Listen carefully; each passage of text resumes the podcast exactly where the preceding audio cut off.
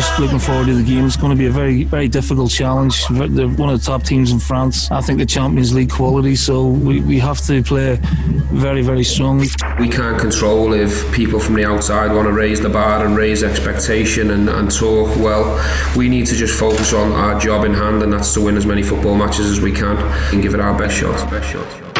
The Go Radio Football Show with Paul Cooney, Davie Provan, Darren O'Dea, and Ali DeFoy. Have your say. Call 0808 17 17 700. Let's go. Hi everyone, good evening. Paul Cooney and the gang here. And another big European night, Davie Provan. These are the ones you look forward to. Uh, one, one to savour, Paul. Old Firm back to back in Europe doesn't get any better. Ali, the lineup tonight and the timings. Yes, plenty going on. Of course, over in France, Lille take on Celtic at the earlier time of 5.55 and at Ibrox, Rangers are taking on Lech Poznan at 8 o'clock. Right, so that's coming up. It's going to be quite a couple of hours coming up. You can call us 0808 17 17 700 and we're on the socials. At Go Football Show, drop us a text 87474 and put Go at the start. So you've already heard from Davie Provan, the former Kilmarnock, Celtic, Scotland star and Sky Sports Legend you are now, Davie. With us here on Go Radio, you're delighted we're here. And we've got an Irish international star, former Celtic, Dundee, and too many clubs to mention. And I'll tell you, he's got the Celtic lineup already. Good evening, welcome back, Darren O'Dea. Thanks very much. Yes, it's uh, Scott Bain and goal. Looks like a back four of Jeremy Frimpong, Duffy, Ajer, and Laxalt. Scott Brown, Callum McGregor playing in front of them. Olivier Ntcham in the kind of number 10 position, Christie and Elyounoussi off the sides with Ajeti through the middle. Massive night for Celtic. You're still the under 18 coach. Well, you're with the club. You only retired last year. Uh, and it's been quite a week, but uh, they'll be really looking forward to getting back on. And, uh, you know, the draw they got on Sunday would be a great result tonight, wouldn't it? Yeah, I think so. I think Lille will be a really good outfit, so it'll be a difficult game for Celtic. But um, and obviously off the back of a few disappointing results, I think uh, they'll be looking to have a, a really big performance.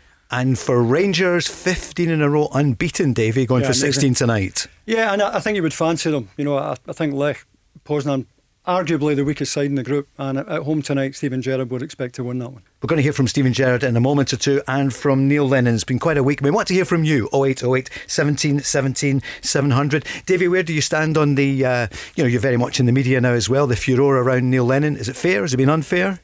I think it's uh, it goes with the turf, Paul, and I'm just surprised that Neil has reacted the way he has. You know, I, I think he should have let a, a, lot of it go over his head. He's uh, the manager of Celtic. He's got a lot on his hands without taking on the media, and he, you know, he chose to he chose to have a pop at Gary Breen, Charlie Nicholas. Now it's Kris Commons. You know, he's, he's got to get on with the job in hand, and that's winning football games. We're going to hear from Rob McLean. Rob will be commentating tonight on BT Sport on Rangers against Lech Poznan, and what a run, as we mentioned, they are on. And what about Celtic and Lille? We'll keep you right up to date. That match starts at 5.55, so you'll hear it here. You've heard the Celtic team. We'll go over it in a moment or two. Let's hear from Neil Lennon, who's been speaking today ahead of the big match. And uh, what about the harmony then in the squad after all, all the speculation and all the noise before the game? Unity's good in the team, and the atmosphere has pleased me. Even in a in a difficult time and a difficult time away from the training ground, and you know with the restrictions they have on them, you know they, they seem to be in a you know pretty confident and light-hearted mood at the minute, which is great. And what about the confidence in the mood? In well, the I don't see any sort of um, problem with the confidence. You know, a few of them are probably struggling with a little bit of form you know, the group as a whole, you know, we're getting, you know, players back who have touched on earlier with Odsonne coming back and they're thinking near, you know, Ryan coming back, Albie, you know, who's over his injury issues, Griff making a contribution there as well. So we're starting to look a lot stronger again and we're going to need those players as we go forward. Davie? Yeah, I mean, uh, that Darren will have been in the same movie, Paul. You know, we, have all been there where we've lost a, a, few games in a row at Celtic, and it, it, that's you know, hysteria is written into your contract at Celtic. Criticism, pressure. Um, so they, they've they've really just got to deal with it, and the only way out of it is to start getting some decent results. What do you think of the lineup tonight, then, uh, Darren? You gave it there, and you gave us how Celtic will line up. Uh, no Edouard, and he did speak about. We're going to hear him talking about Edouard and Griffiths, but uh, what do you feel about the lineup tonight? I, I believe that's the lineup that played, obviously, Barron Scott Bain the second half of the AC Milan game, yep. where you've seen a, a, really kind of strong performance in the second half after going 2 0 down the first half. So I think, obviously, at the weekend, he's, he's rested a couple of players, and I think that's now what he considers probably his strongest 11 available. Scott Brown back in from the start. Yeah, I mean, it's, it's a game where Celtic will want to hold the ball um, as much as possible, and Scott Brown in that regard is, you know, is the first name in the team sheet. Just be interesting to see where Elyounoussi plays, Darren, whether he, he plays as a, you know, a striker alongside Ajeti or whether he plays off the left. Charlie Christie obviously is, is going to play as a number 10, um, yep. you would expect. Yep. But uh, it'll be interesting to see the, the shape of the Celtic team from midfield forward. Yep, Ryan Christie is so important for Celtic to have him on song, um, and it was such a pity to lose him just the other week after the international. Yeah, he's he's a fantastic player. He's yeah. a fantastic player. He's got real energy. He's enthusiastic, which I know that should be a given for any footballer yeah. at that level. But he's infectious when you watch him, and he's technically excellent. I think all three of them are interchangeable. I think Elyounoussi can play off the front, Christie, but I think you'll probably see both of them starting in wider positions and drifting into the pitch. Uh, Ntcham maybe the one that'll start more centrally. Um, but all really good technical players, as Davie said. In, in these games, you're going to need to look after the ball. If you give it away and turn it over, you will get punished. So I think Neil Lennon's gone with a team that, that certainly can look after it. Frimpong, it's been a tough few weeks for him. He did well at the start of the season, but yeah. the, the Rangers game was a tough one for him, wasn't I th- it? I think, uh, and I'm not meaning this as a criticism, but I think he's got to mix it up a little bit more. Mm. Uh, I think I think people are wising up that he, go, he wants to go on the outside every time, and they're, they're showing him into traffic now. They're deliberately showing him onto his left foot, uh, and I, you know I think he's probably going to have to try and find a little bit more uh, variation in his game because he's also infectious. He's energetic, but it's maybe that guile that he needs to change things. Yeah, and, and I think I'm seeing slight improvements in him. Listen, he's he's a brilliant kid. You need to remember the age of him. Um, and I know he came from Man City, but he didn't come from Man City's first team. He came as a kid. He broke in last year, took everyone by storm. He was he was, I think he I don't know Celtic's young player of the year was he probably is. Um, but I don't think you realise how draining mentally it is to play every three games and then, and then on top of all this, the criticism that's coming Celtic's way this is a young kid that's done fantastically well. Absolutely, has loads of development left in him. Um, but I think at the minute, these games every three days is tough, tough going for a young man, let alone the, the, the more senior ones. And you take the Celtic under 18s. I think you're enjoying it very much, Darren. Yeah, yeah. and, and this example is probably what I preach to them a lot. This is a club, or say a club, a team that have won the last 11 domestic trophies available, yet have won or have lost two games, and it's full blown crisis. Yeah. And as Davie said, this is the norm at Celtic. This is the way it is. You have to live with it. You have think, to live with it. I think particularly this season, Dan. You know, I, I think previously, any other season, Peter Lawwell could have uh, sat tight and just ignored the noise this this is is no ordinary season. The, the, ten in a row thing is blowing everything else out of the water, and I include I think I include the European arena in that as well. I think I think some Celtic supporters would take ten in a row before they would take a Champions League one. Mm. I really believe that. That's how important it is to them. Yeah, I think I think the point point to make about that is that noise you're talking about is external, is external, and I agree the Celtic fans and and external noise does make a difference, but it's so so important then in house there's a calmness and there's an understanding. And Celtic are probably, I don't know, with all cup competitions and European competitions, 40 games away from actually achieving the things they want to achieve. So you have to see things in the moment. I, found Callum McGregor's interview after the Aberdeen game brilliant. Mm-hmm. I watched it as a fan. I felt the emotions a fan would feel. You think it's another point drop, and he came out and said this could be a big point at the end of the season. There has to be perspective. There will be zero perspective from the outside, and I get every bit of the hysteria but it's ultimately down to the, the squad that they have that they have a calmness about them. How much are you missing it? Because you only stopped playing what last year? Absolutely, yeah. don't miss it in the slightest. You don't? No, no, no, no. That's why I retired at 32. Seriously? No, yeah, yeah not in the slightest. Yeah. I don't miss playing at all. I loved my career. I was very fortunate um, to have as good a career with my level of ability. I worked hard for it, but my body is very happy that I'm packed it in. well, we asked Davie last week who his uh, some of the biggest names that he are the best players he played against, and he came up with Beckenbauer and Cruyff. So tonight we'll ask you to have a think oh, about no, it. Yeah. And also, can't name them two and ask me uh, to name a better one. Uh, and uh, given that Halloween's round the corner, uh, then the kids are all saying, let's ask the, the scariest player you were up against. So have a think about that too, Davie. Yeah, no Ali and I are interested. No Is it? Well, on you go. Yeah. Oh, Dougie Rougvie without oh, Big Duke, the, yeah. Aberdeen left back who was about six feet five. He, he had teeth like a, a row of condemned tenements and and uh, just a really scary figure. And he spent most of his career kicking lumps out of me. And I remember getting a chance down um, in a game at Pittodrie. It was one of these ones where the ball broke, and I was just going to arrive just a little bit later. Yeah. And it was my chance to get him back yeah. for all these years where he was giving me it tight. And I felt my back two studs going right through his shin guards into his shin. And I thought, that's him. He, he's going to be stretchered off. There wasn't an expression on his face. He just got up, dusted his shorts down, yeah. and as if nothing had happened. Uh-huh. I thought, oh, and later that day,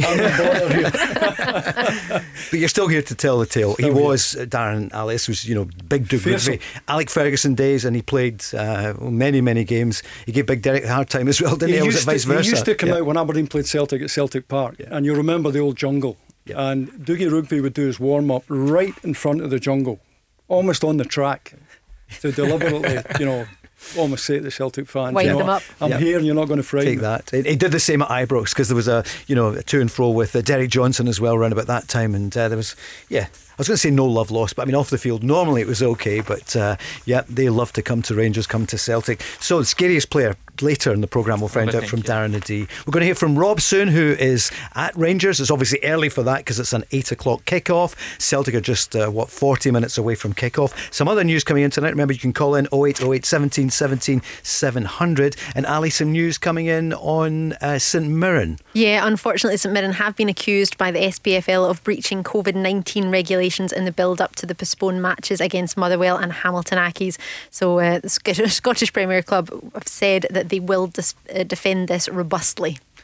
There's so much on the go, isn't it? Kilmarnock as well, Davie. We're, we're waiting to hear about your old club. Well, that's, yeah. that's nearly a month yeah. since that game was postponed, and you wonder what the SPFL, how they're spending their time, and you know, how how do they prove that there has been a breach of uh, of protocol? I mean, any of these players can go home and, and catch this virus off their kids or their wife, or catch it in a shop. It'd be very difficult to to, you know, to say that a, a, player has deliberately broken the regulations and, and brought it into the club. Very difficult, Darren, isn't it? Yeah. Yeah. Well, I'm, I'm I follow a lot of these protocols. I'm, I'm not sure. Obviously, these I'm not. Our team isn't a testing team, so it's a little bit different. But I think it's you're absolutely right. You can catch the virus anywhere. I think it's down to the protocols the club have.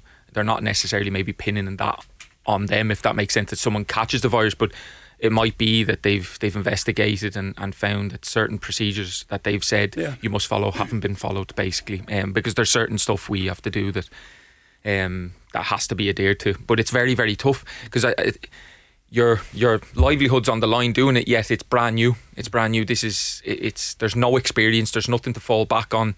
Um, and your instincts are to to act normal. So it's it, I, I feel for clubs I do. It's it's very very difficult. Is it quite hard to understand the regulations or is it very clear what what's set out or is there some you know, sometimes when you read the jargon and you think, I don't even understand what mm. that means, or is it very clear? Is it obvious uh, no, yeah. if you've broken it? Yeah, no, no, it's very clear. I'm, listen, I'll give an example. Like we, we're not in dressing rooms, for instance, so we just come onto the pitch, but there's we have to wash down equipment before and after training. Um, even simple things like where the players put their water bottles are, are all socially distanced. Once the players are actually in training, is the most relaxed you are as a coach. As long as the coaches are socially distant, the players can just train. Um, I think it'll be the surrounding bits that cause you problems, and it's an inconvenience. But if it means us playing football, I think we just need to we need to get up to speed quickly. It's all changed, isn't it? I was dropping off um, my grandson last night at football training, and the parents and grandparents not allowed near it. You know, you drop them off, yeah. they have to go in. Good on the coaches, they're the social distancing, and it's great when you see the kids then can actually play football again. The boys and the girls desperate to do it because we're trying to get some kind of normality, Davie, aren't the, we? The, the real worry for me is that the SPFL panic and start awarding clubs three 0 defeats. Mm. That that then turns the league, I think, into a farce. And yeah. I, I, hope they can avoid that. And I heard Brian Rice say, look, if we've got to play four or five times a week, we have to do it. And I agree with that. Mm-hmm. The, the league has to be won on the pitch, has to, everything has to be settled on the pitch. Starting to to award 3 0 victories to clubs is, is nonsense. Go Radio Football Show. You can call Davie Provan and Darren O'Dea. Ali and I are here till 7. And what a night tonight. Celtic playing at 5 to 6, the kick-off. We're looking forward to that there in Lille. It's going to be tough. We'll give you the Lille team very shortly. And we're going to join Rob McLean shortly. What a goal he saw last week. And we'll talk about that. The Kemar Roofe goal. Uh, Rangers winning 2 0 last week. What's going to happen tonight? Rangers very much the favourites. Uh, Steven Gerrard talking about this great unbeaten run. Look, we just take each game as it comes. Uh, we want the run to last as long as possible. Um, I don't think it's realistic to expect us to go and win every game, but um, you know we're, we're, playing well. We're in a good level. Confidence is high, beliefs high, and it's about moving on from um, a positive win uh, at the weekend against Livingston and, and, facing this challenge in isolation. It'll be a tough game, uh, but a game we're certainly looking forward to, and it's coming at a good time because of the place we're in. He's keeping his feet in the ground, Davie. Yeah, I mean his European record is, is remarkable, uh, and you know I think that's one of the reasons why Steven Gerrard would have been scratching his head. You know, when they come back from the winter break last year, they lose at Kilmarnock, they lose at Tynecastle, um, and when you consider some of the European grounds that they've gone to and got a result, that is the big mystery for me. You know, you know how they how they, they collapsed at the business end of last season. Will we ever know? But uh, that's history. It's what's going to happen. Consistency is what they missed, Darren. But at the moment, they're displaying it as we come to the end of October. They are. They're they're very impressive out of possession, um, and I mm. think these European games, albeit tonight, they, they maybe have to take the game to Lech Poznan a little bit more, but they're suited to to be very difficult to play against, and then they're technically very good as well. Um, listen, their, their European record is is, is very very good. Um, I'm not sure how much uh, how much attention they pay to to a record because they're it's a, it's across multiple campaigns, but um, certainly since Steven Gerrard's come in, they've they've done very very well in Europe. He was also asked about you know the criticism of Neil Lennon with uh, all those trophies at Celtic, but you're you know a couple of games away potentially from this kind of furore, and Steven Gerrard addressed the issue. Well, I don't think you'd have to be a rocket scientist to work it out that you know whoever's in the best form, you seem to get a bit more peace uh, in terms of the scrutiny in the media uh, and the questions that are, are fired at you you know you get a couple of indifferent results and, and that certainly changes very very quickly and, and the heat comes in a different direction. That's what myself and Neil or myself and Brendan prior to Neil have to live with. That's the job we're in. Uh, that's never going to change. I'm sure it's been the same for many many years and it will be in, in the future. Steven Gerrard will be delighted Neil Lennon's getting it in the neck because if it wasn't Neil Lennon it would be Steven Gerrard. That's just the way it is in this city. And you know Stephen, Steven Gerrard more or less said look it, it, it comes with the territory it could be me next week, and he's 100% right. Yeah, second's nothing, isn't it? You know, this season of all seasons, then you have to come first, or or you could be in trouble. It's the Go Radio Football Show, 0808 17 17 700. Your calls coming in, we're going to take them shortly. Uh, more from Steven Gerrard shortly, more from Neil Lennon. Rob McLean will give us the Rangers team soon. And uh, yep, more from you after this. The Go Radio Football Show. Let's go. Half an hour away from the kick-off, just half an hour to go. Celtic kicking off in Lille. We're looking forward to this one. The Celtic lineup: Bain, Duffy, Brown, the captain's back. Ajeti, Christie, and Ntcham, Elyounoussi, Frimpong, Ajer, and McGregor and Laxalt. On the bench, Barkas, Taylor, Bitton, Griffiths, Klimala, Soro, Turnbull, Rogic, Edouard is on the bench, Henderson, Welsh, and Karamoko Dembele. So that's uh, the bench now as well for Celtic. And Darren, you reckon this is how they'll line up? Yeah, I believe they'll go Bain and goal, the back four of Frimpong, um, Duffy, Ajer, and Laxalt, Scott Brown, and Callum McGregor in front of that, Christie off the right, Elyounoussi off the left, Olivier Champlain off Ajeti through the middle.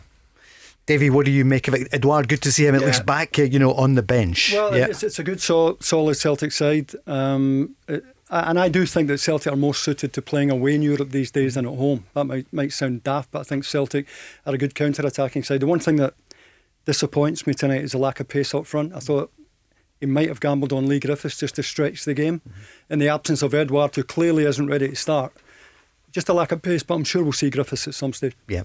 Ajeti, uh, he's got a decent record, but he's just, you think he's not quite got the match fitness yet. Would that be fair? Um, I mean, I, Neil Lennon keeps telling us that he's still trying to get him up to speed, so I think you have to take the manager's word. I, I do think he's the type of player who you don't notice in a game until he scores. I think he's that kind of pen, penalty box predator, if you like. Um, but his numbers in Switzerland were, were terrific, and he's, he's done okay actually here in terms of, of scoring. So on the bench, we mentioned Edouard Griffiths there as well. So the manager was speaking about uh, the French striker.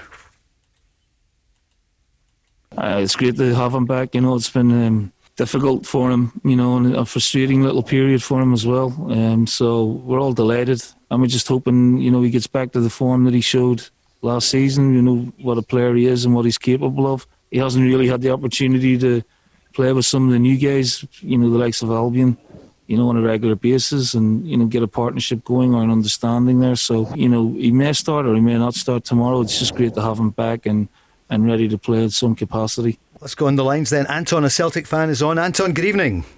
Hi, how's it going? Uh, good, thanks. You? I'm good. How are you feeling about tonight? Um, confident. I think we having Edouard and stuff back on the bench and Griffiths on the bench, you've got players that can come on and change a game. Yep. What did you come on to say? Um, I just want it's like this is like uh, Davie and stuff like that. Yep. I think um, like the pundits, like ex Celtic and ex Rangers players, when Celtic or Rangers go through a, a little bad spell, they just jump on it. Aye, and it's just like they just batter the teams instead. Of they try to find positive things to say. They just batter them constantly. Um, like you look at Celtic have what lost one, drew two, uh, drew three now. It's n- It isn't really that bad. It's the start of the season. Things can change. Rangers are going through a good spell like they done last season, but they'll still hit a bad spell as well. Will they get slaughtered the same as what Celtic have got slaughtered now? It's just to see what the, what the guys have got, uh, think about it. Davie Provan. Well, listen, I can't speak for uh, former Rangers players, um, but certainly as a former Celtic player, I will be critical of the club. I will be critical of the players if I if I think it's deserved. I think you have to hold people to account. I got it in the neck when I was playing. It's part of life at Celtic. And what we'll say to Anton, I, I do accept that Celtic have lost very few games this season, but they lost the two that mattered. Ferencvaros was huge in terms of finance for the club. And they didn't just lose to Rangers at home, they, they were a very poor second best that day. And I, I think that's why Celtic are, are being criticised just now. And it goes with the turf, I'm afraid. Anton? Um, I agree with you on the Rangers game because it wasn't good enough. But when you look at the players that were missing and what had happened with COVID and stuff like that up towards the game, you kind of can understand the team's a bit broken and stuff. But some of the comments, like Kris Boyd, he he he loves it. He loves slaughtering Celtic. And then when you see Kris Commons doing the same, these guys had bad spells when they were both at the likes of Rangers and Celtic. You would just think that you would think you would think that in the back of your head, but, But- well, I don't I don't know. Uh, Anton, you know, the, the bottom line see, if you can't take criticism, don't go anywhere near either old firm club. That's the bottom line. As a player or a manager, Davie, the step Either, up. Yeah, of course. Yeah. Yeah, it's- what was it's, it uh, like going from Kilmarnock to Celtic? What was the difference, apart from obviously there was 60,000 rather than Well, that, 20? that is the Yeah. difference that you're you're playing in front of sixty thousand and and you're representing a hell of a lot more. Um, so you, you you have to you have to be able to cope with the heat. You go. It's so easy when you're playing well. It- it- there's nothing better than when you're playing well in front of big crowds and it's all going your way. When, when you're not playing well, when you're not getting results, that's when you're tested.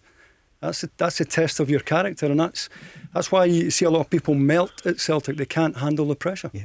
Darren, you know Neil Lennon really well, and uh, people say he's at his best when his back's against the wall, which it has been the last couple of weeks.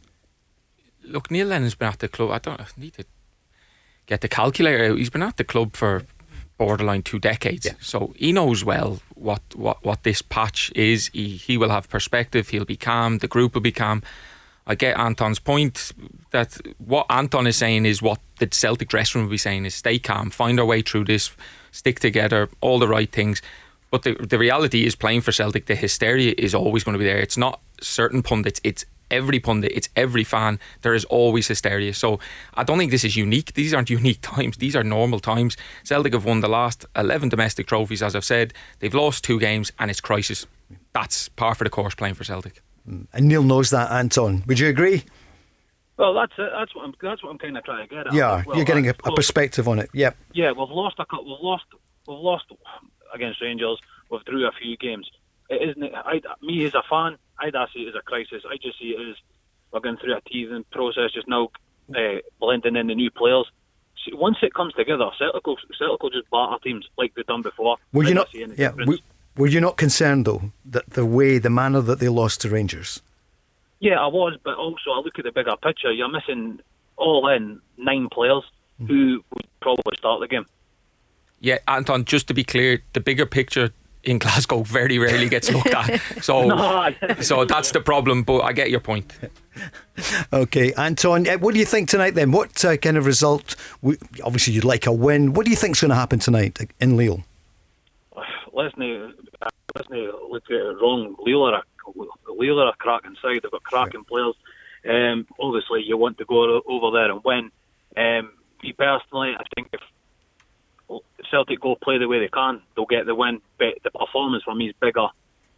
Is a is a bigger picture because the defending on the defending against Aberdeen was pretty shocking.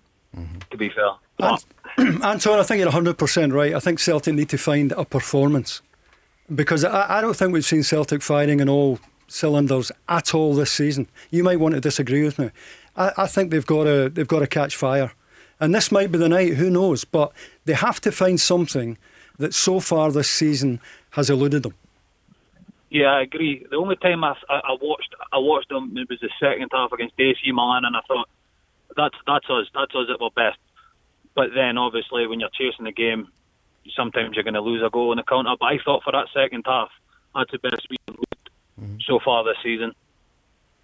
And for Sunday, just before you go, are you confident uh, that you'll win against Aberdeen? Yep. I, yeah. yeah.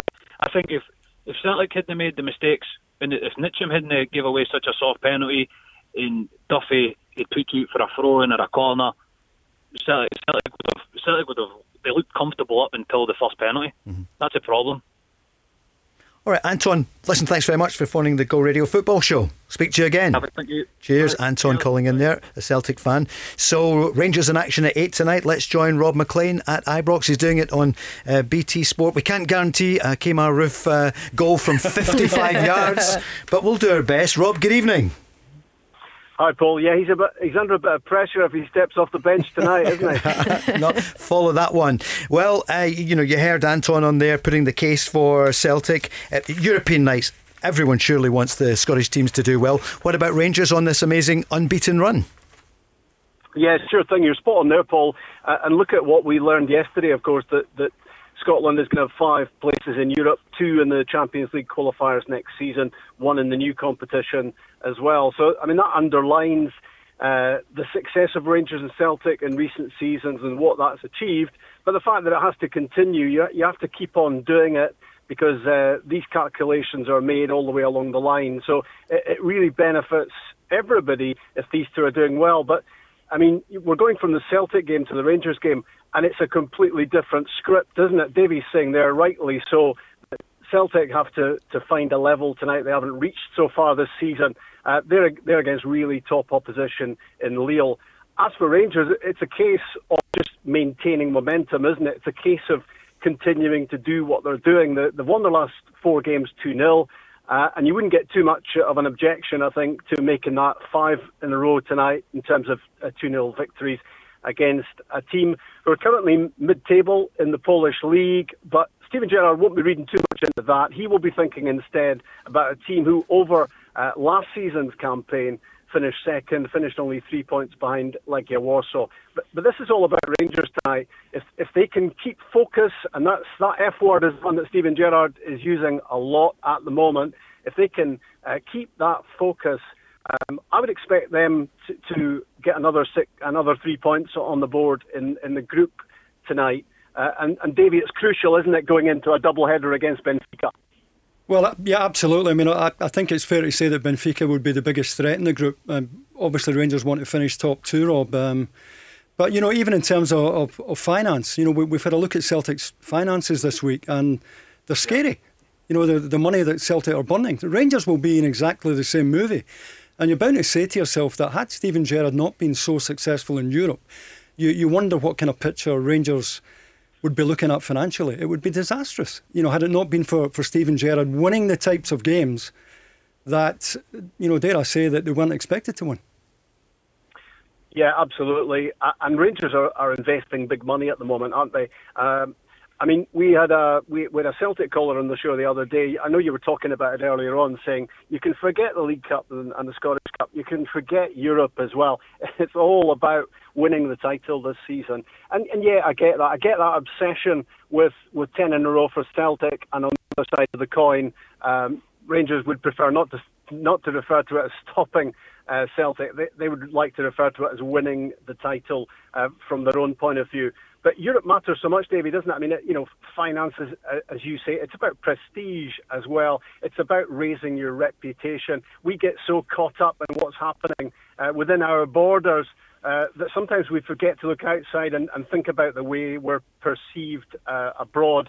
But I mean, Steven Gerrard's record uh, Darren, I mean, the, he's, he's lost five out of 35. Now, a lot of those are qualifiers because Rangers, uh, three seasons in a row, have had to go through the marathon of, of qualification but but sometimes these are really awkward games to get through as well against opposition you've you've never heard of before. And and what's great for him, I guess, is the progression, isn't it? Got into the group first season, didn't make it through, qualified for the knockout stages this uh, last season, and, and this time around, and, and I think they've got every chance, haven't they, of going one better. Yeah, I mean, I, I think it's a generational thing as well. That uh, unfortunately, I'm old enough to remember a night when the old firm played in European semi-finals on the same evening in Glasgow. Um, Rangers were playing Bayern Munich, Celtic, Inter Milan, and that was the standard at the time. You know, you know, both clubs were heavyweights in European football, mm-hmm. and you know, I'm, I'm not saying that they're ever going to return to that stage, but we need them to carve out a profile again for Scotland. Darren, we need these coefficients going up. It's great we've got two places in Champions League, the qualifiers next year, but the other tournaments as well for the Aberdeens and Motherwells and Hibs or whoever comes up. It's really important the Scottish clubs go further. Yeah, well, the the squads I was involved in, I think three titles that we won twice was automatic. Twice, yeah, twice we automatically went into the Champions League. Even them, you're talking about decades past. Yeah only when I was involved, you were qualifying automatically and going straight into the group stages. Um, so absolutely for Scotland, for the clubs, the coefficient going up is enormous. Now you're never going to get either side of the coin cheering each other on. That's never going to happen. But the reality is they both need each other to do well because we're talking about the, the tricky ties that Steven Gerrard's faced, and, and obviously Celtic have gone out in a tie with the coefficient going up. Hopefully, it gets to a point where they're they're going back to the days of qualifying automatically. Mm. Rob, uh, no injury worries that we haven't heard about for Rangers. I mean, he's got such a. I know they've had their injuries, and we heard Barry Ferguson on Monday night saying that. Hey, wait a minute, Rangers have, have had loads of injuries, but the, the, he knows how to play the system. He does so well in Europe. Any inkling just now? You're at Ibrox. Are you inside yet? Are you allowed in at this time? No, I'm not in yeah. yet, Paul, but uh, but but will be soon. Uh, it'll, it'll make a make a change from commentating in the back of a caravan as I was doing last, last week. In a last car week, park. Uh, far from Liège uh, and far from any sort of glamorous location. That was what I was doing. I will be inside the ground tonight. I don't think Rangers, team wise, uh, will be very much different from what they were last Thursday night, to be honest. Question in central defence will it be Helander? Will it be Balogun? Um, the, the, the benefit for Filip Helander is that he came through the Swedish international age groups uh, with uh, Mikael Ishak, who scored the two goals for Lech Poznan against Benfica last week. And maybe his know-how and his knowledge of him might give him the nod. Uh, but there won't be too many changes elsewhere. But what a, an embarrassment of riches it is in midfield uh, for Rangers. It was Jack Kamara, Arfield last Thursday, but you've got guys like Steven Davis, his experience and ability knocking on the door, and you've got Joe Aribo, uh, who's back to fitness, back in the starting lineup at the weekend, and we remember how he started the season for Rangers. He was on fire, so it's it's a tough choice for Steven Gerrard, but he wouldn't have it any other way. Davie, well, he's in the fortunate position now of being able to rotate, and that is down to the Rangers board backing him. Um, with every last penny they have, you know, if you consider the old firm game, they, they started without Aribo, Hagi, and Ryan Jack. They brought another midfielder in since then, They've got four centre backs they, they can rotate. They've got four strikers they, they can rotate, and they've got good width in the side as well. So, you know, we talked about Rangers collapse last season. I'm not sure they're going to collapse this season, and that's why I think Celtic are going to have to find something and find it pretty quickly if they're to retain the title. Darren, it's uh, they've got a rhythm going, haven't they, Rangers? And uh, they'll be looking forward to this tonight with Lech Poznan. Yeah, Rangers are so so predictable now. You know exactly what they're going to do. You know exactly how they're going to set up, and with predictability becomes consistency on the positive side to it. The players know their roles, the messages going into every meeting is the exact same over and over again. And that's a credit to them that people know now what they're going to face and still can't stop them. So they are in an absolute rhythm. Davie's touched on it there. Players are coming in, coming out, and they're still performing to a very high level. So the whole squad is working well. It's ultimately up to the teams now. If you if you're facing range, you know exactly what you're coming up against. So it's it's up to teams now to find a way to stop them. Everyone expecting Rangers win tonight, Davie? Yeah, I would think so. I mean, after the, the last result, it'd be hugely disappointing were they to slip up tonight. Darren? Uh, yeah, yeah, I'd imagine they'd, they'd get a, a, positive result. Yeah, probably a win. And Rob, a scoreline, and uh, who are your scorers? no, we'll wait till we hear the I, team. I, am thinking more of the description would, of the goal.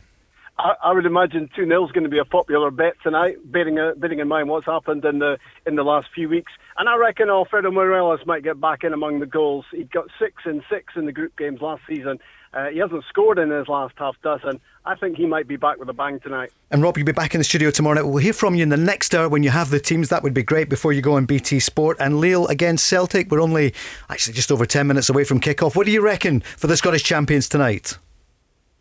Um, I think Celtic will be uh, happy to get anything out of this game tonight. Um, it comes at a bad time for them. Maybe it's what they need. Uh, Edouard is back on the scene, even though he's on the bench.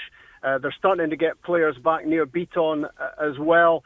Uh, Celtic are up against it, no doubt about it, but it's a good time to produce. Maybe uh, this might be the turning of the corner tonight but, but they certainly couldn't have it much tougher. All right, I'm going to go for 1 1 uh, in the Celtic game and 2 0 Rangers. Well, you're in good form at the weekend with most of the predictions. Thanks, Rob. We'll speak to you in the next hour.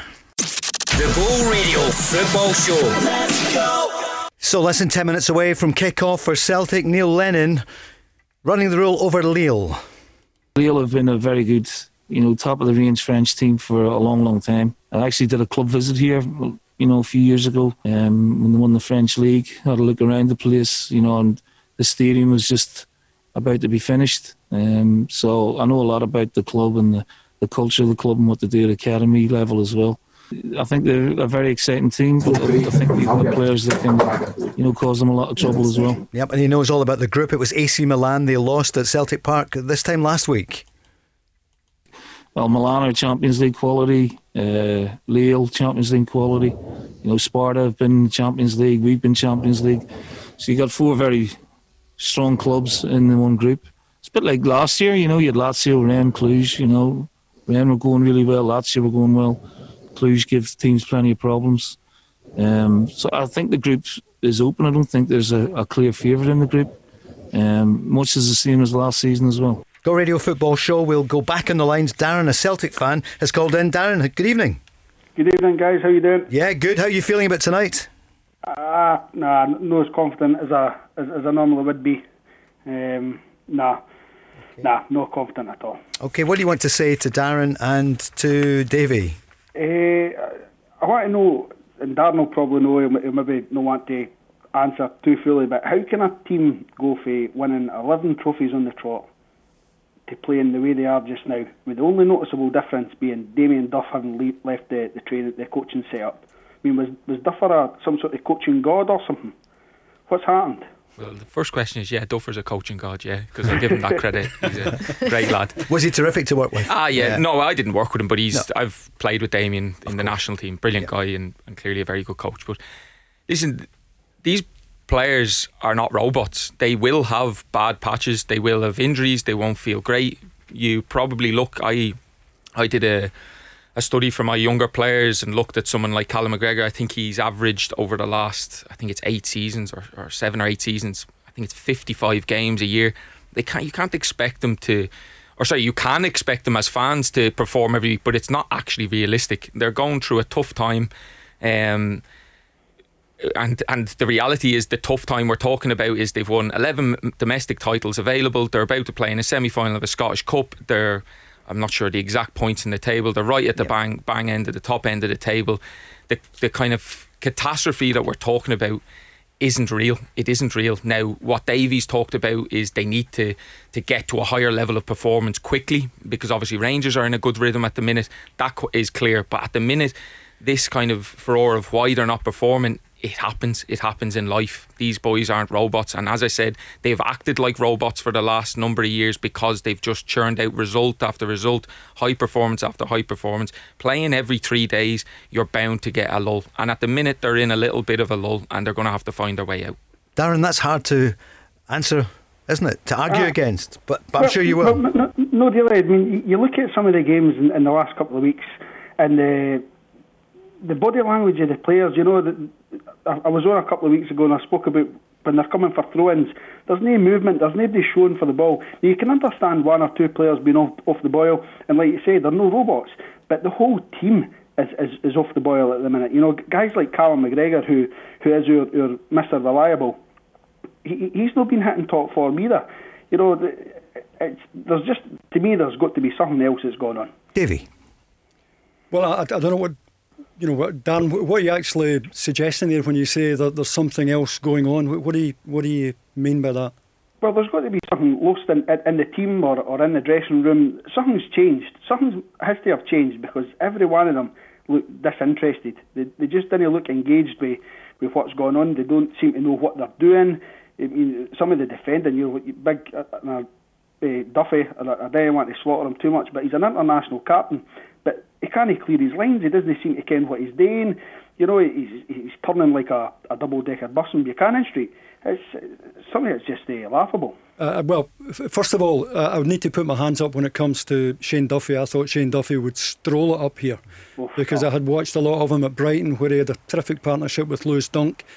Top, top defender.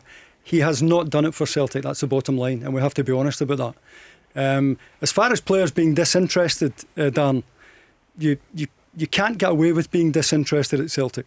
You, you just yeah. can't get away with it at that club. Trust me. It's, it's nothing to do with lack of effort because you don't last two minutes at Celtic uh, unless you're giving every ounce every time. Darren on the line? Yep. Yeah, I mean, I would understand that, but, you know, for what I'm seeing, you know, they didn't look interested at all on the, the, the pitch. I don't know if, yeah, I mean, it's been flying around social media and in papers and things like that that they're not engaged enough during training or whatever, but there's there's something missing. I'll, gi- I'll give you a tip, Darren. Honestly, see if you're looking for the answers, don't look on social media. I can guarantee you, you won't find it there. Anything of of normal sense, if you like. What I would say to you is, if you if you even just look at the team tonight. You, you look at Ajer, I, I don't know how many of the, the trophies, I'm, I'm sure every one of them, the 11 trophies has Ajer been there. Brown has obviously been longer than that. Bain's been around. Duffy is a die-hard Celtic fan that Davie's just touched on hasn't performed to his highest level, but is has had a career so far that you would have thought he would have been a massive addition to the club. Olivier Ntcham, Christie, these boys have been part of the last 11 domestic trophies they've won. So to say they're not interested it's nonsense. It's nonsense. Are they performing to the level of a Celtic player and their standards that they've set? No, that's quite clear. But to, to throw in level that they're not interested, it's it's it is. I can't say anything other than that's nonsense. These boys have performed for years and years, and they're going through a bad time. They're going to need to get out of this moment quickly, as we've touched on. But it's not, as Davie said, for a lack of effort. I understand that, Dan, and I, I, I take no great pleasure in, in saying these things or, or having the conversations with, with, with my, my dad or, or other Celtic fans or whatever about about the way Celtic's playing just now. But you know, it's it's hellishly frustrating. So, what do you think will happen tonight, though? Do you could you see a draw for Celtic? I, I think best case scenario a draw. It's it's the first time in a long time that I've not had Celtic on my coupon. Um, I just. I just didn't want to bet against them. Are they on your coupon for Sunday Scottish Cup semi final Aberdeen? Uh, I'll probably stick, a, stick something on just for that match alone, but they'll not be, they'll, they'll not be on my, my, my, my big accumulator, I don't think. Because, Darren, we, we want to cheer you up. It's the dark nights now. You heard the traffic there, and Ali's telling us things are, you know, the weather's terrible. W- would you not, and, and I know you will, do you not think it's time, though, to give him chance the next few weeks and see. I mean, there's so many amateur psychologists around. Social media yeah. is full of some good stuff and some nonsense. But uh they are due the respect, surely, of the next few weeks and, and see if they get back on the rails and start playing well. Again. Definitely, and, and I'll back, I'll, I'll back them. I'll, I'll sit and I'll be cheering them on the night. And if I was at the game, you know, if we were loud fans, yep. will be, be I know, you know, at the home games.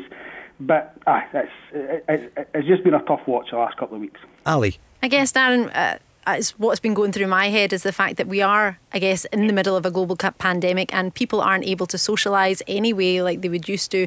A lot of that must affect everybody, but I imagine starting the season a bit later, everything has changed as to how they would normally start a, a Premier League season. So it's, that to me would maybe put out there that there is change. Is that a point, Darren, that you're missing yeah. going on a Saturday no, and a Sunday? Yeah. That, that's that's like saying you know we you know we can blame things on the plastic pitches. Everybody started at the same time. Everybody's under the same conditions. When we play on plastic pitches, two te- the two teams are uh, are playing the game. Mm-hmm. No, I'd, I'd, agree. I'd agree with that point. Yeah, no, I don't yeah. think, and I don't think anyone in Celtic's restaurant would argue that they've they've a disadvantage. If anything, they've an advantage because they've better facilities than other clubs. I don't think that I agree. The pandemic's a, a massive issue for every club. Um, but yeah, I agree. It's a level playing field. Darren, th- yep. So, sorry, sorry Paul. Yeah, the, the, one thing that Celtic will certainly miss more than anyone is the crowd. Yeah. Um, it's a huge advantage to the bigger clubs. And they missed them against AC Milan. Well, absolutely. And Rangers, yeah. yeah. yeah. I mean, you get yeah. so much energy. I played in one closed doors game against Atletico Madrid, which we lost at Celtic Park Mm. And, you know, I still feel we'd have won that game had the crowd been there. Yeah. And it's huge mm. for the bigger clubs. People don't realise how much the, the crowd do for these teams. And to all of a sudden being running running out in front of empty seats, that must take one heck of an adjustment. Darren, thanks very much for uh, calling in to Darren O'Dea, to Davie Provan, Ali DeFoy, and me, Paul Cooney. So, big European night. We're only five minutes away from Lille against Celtic, and Rangers just over an hour away. Rangers at home to Lech Poznan. We're back after this. The Go Radio Football Show. Let's go. Well, Celtic have just kicked off five minutes ago, and Darren O'Dea, how's it going so far? Yeah, Celtic have, have settled well into the game. They've had a bit of the ball, so have Lille. There's no been any chances of note yet, but um, certainly a, a, decent enough start from them. Davie? Yeah, I mean, what I think they have to do is they, they've got Ajeti up more or less on his own. They have to get bodies up to support him and beyond him at times. I don't think he's a lone striker type. I think he needs company. Um, but Darren's right. Celtic have moved the ball well so far. They've, they've settled really, really, really quickly. What's your prediction for tonight?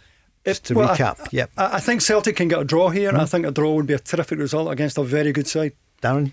Yeah, I'd agree with that. These these are top. So I was talking about kind of domestic yep. fixtures. Celtic maybe not at full flow and still maybe picked up results tonight. If to pick up a result, they're going to need to be very very good. It's a team who are joint top of the table, Davie, alongside PSG, just one goal behind them. Yeah, yeah. I mean, they, they've gone with, with the boy they, they paid 30 million euros for, the Canadian boy, Jonathan David, yeah. and they've left their top scorer, Yilmaz, out, the, the Turkish boy. So Neil Lennon will be pleased about that, but they, have got quality throughout the side. Um, uh, and as you said, haven't lost a game in the in the, the French league so far, and, and look as if they're going to give PSG a run for the money this season. Big European night tonight. Darren, you're going to say? I think that was yeah you summed it up by just saying they've left out their top striker and brought in a 30 million pound striker so that just shows you how decent they are that tells you the importance of getting a run in Europe you know because the, the TV money is just not the same for us in Scotland and we have to compete at as high a level as possible for as long in Europe yeah for Scotland and for the business sense of the clubs absolutely for the players they just want to do well for themselves and their team but um, absolutely for for Scotland um, it would be really good to see Celtic and obviously Rangers and then hopefully in the next years Aberdeen, Hibs, Motherwell, whoever it is that, that qualifies and lift the coefficient ratings up. Let's hear from Steven Gerrard about the expectation on his side who are going so well and undefeated for 15 in a row. We can't control if people from the outside want to raise the bar and raise expectation and, and talk well. We need to just focus on our job in hand and that's to win as many football matches as we can. It's my job to guard, protect the players in the squad from the noise from the outside, whether it be positive, whether it be uh, negative, because we all know where we're playing football, we all know what type of reaction we get from game to game, from result to result. So it's my job to make sure the team stay in this place, stay hungry, uh, stay humble, and uh, guard from complacency, and we just attack each game individually and give it our best shot. Davie, there's that word again, humble. Yeah, I mean he's he's trying to keep feet in the ground. What, what he doesn't want on the back of the old firm when you know, his players getting carried away. Maybe that's what happened last season, and it all went wrong for Steven Gerrard. But he's, uh, but you're right. Talking about humility immediately after the Old Firm game w- was a sign that you know nobody's going to get carried away so far. Darren, no change on Lille against Celtic. No, nothing, nothing of note. Um, both teams feeling each other out still, but Celtic have, have definitely settled well into the game. Agree with Davie that Ajeti needs support up to him but I think they need to make a few passes when they win the ball back and to allow players to get forward rather than trying to break early when you've someone speedy up the top end of the pitch. Go Radio Football Show taking your calls on 0808 17 17 700 and on the socials, Ali. Yep, I go Football Show in the text 87474. Put go at the start of your message. Let's go to Dennistoun. Jason is on the line. Hi, Jason. Good evening. Good evening, guys. How you doing? Hi, we're good. Thanks for calling in. You well? I'm very well, yeah. I was on last so week. You were? Oh, you, scores, so. so. you predicted 2 0 for Rangers yes, last week, yeah. And it came in, so hopefully I can be a good omen and predict another confident result, and, and that'll come in as well. So I'm going for 3 0 tonight. I'm, I'm confident that we'll get a, a victory at Ibrox. 3 0. Steven Gerrard saying, stay humble, keep the feet in the ground, Jason. Yeah, listen, I, I, I agree. Um, I actually said it last week when I was yeah. on, and uh, I came on on the, the day after the, yeah. the European tie, the, the Barry Ferguson, etc., and I, I, said the exact same things. I think that uh, between the supporters, the players, and obviously the manager saying it in his recent interview that uh, nobody's getting carried away. I certainly am, but um, if, if we keep going the way that we're going, then I, I think we're certainly uh, front runners for the league this season. I would say. Anything you want to ask Darren O'Dea or Davie Provan? Uh, no, when, when I was on last week, um, I stated how happy I was with the team. Mm-hmm. Uh, the only thing that I would maybe put towards the panel tonight would be uh, what their thoughts on, on Alfredo Morelos is. Um, from the outside and from what I'm looking at, it's a player that's either lost confidence or his head's elsewhere. So I, I wanted to put that point towards the panel and see um, what your thoughts on that were. Davie. Well, the, the player is on record as saying he wants to play in a better league. I don't think there's any doubt that he he, he wanted a move. Um, now that the window's shut, they might be able to get his head back in a good place. If they can do that, they will rediscover the player that he is because there's no doubt he's a he's a top striker. But you know, I, I do get the idea and I do agree with those those who, who reckon his mind is elsewhere right now. Darren. Yeah, no. Listen, he's he's a top top player. Um, I've seen bits and pieces of Rangers this year. Rangers are obviously with they've the connection to Liverpool play in a similar kind of style in terms of out possession, in possession, and I've seen I've seen a little change in, in how he plays. It's similar to Firmino where he drops deeper and the, the kind of wingers make inverted runs. So, um, I think, and they but obviously a striker's always going to get judged off their numbers. I can't gauge on, on whether he's he's playing to his full maximum. Um, but Rangers quite clearly aren't suffering from it. So I think the fact that if you had said at the start of the season that, that Alfredo Morelos wouldn't be performing to his top level, I would have said Rangers would have struggled. Um, so the fact that they're not is, is good omen for them. Jason?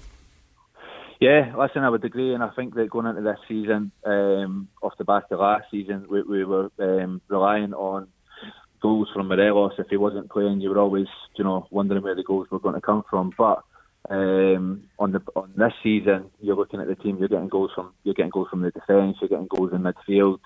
Um, obviously, Roofe, when he's getting his opportunity, he's he's chipping in with some goals as well. So um, that that's good news because if it was the same as last season, where where, where we were relying on just one player scoring the goals for us, then we, we might not have been in such a you know good position uh, where we are just now. So. Hold a second, we'll come back to Jason Celtic under pressure there, Davie. Yeah, just uh, weight of numbers managing to keep the ball out of the Celtic net there. Um, Leon, loads of players in the penalty box, loads of support, and it's pinball in that penalty area. Unfortunately enough, Celtic see it out eventually. But the first real sign that uh, Layla turn, turning the screw here, starting to turn the screw on Celtic. Darren. Yeah, it was it was from a corner and Celtic couldn't quite clear it. There was three shots and goal. Scott Bain makes a decent save, and as Davie said, it was, it was bounced around the box. And lucky for Celtic, it went out for a goal kick. Jason, are you obviously you're looking for Rangers to win tonight? You think they will win three 0 um, Do you want to stay Celtic to stay in the competition as well in the UEFA? Nah, not a chance. No, no. no.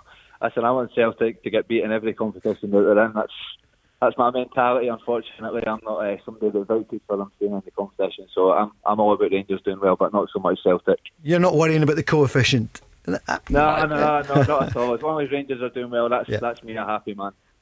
And uh, a final word. What about that goal from Roofe last year, uh, last week? Nobody would have predicted that.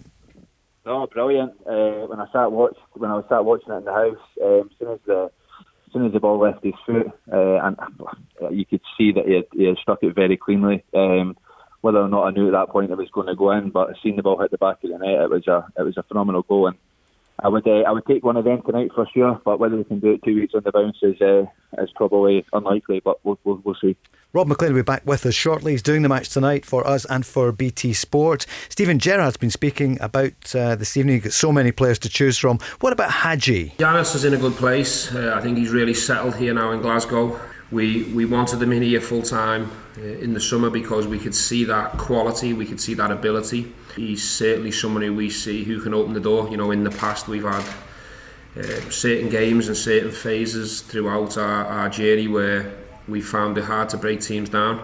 Um, and he is one tool in our armoury that is very effective and has been since the beginning of the season. In, in, in terms of tomorrow, uh, I won't be giving anything away in terms of the 11 I'll decide to play, but Ianis Hagi is certainly in a good place.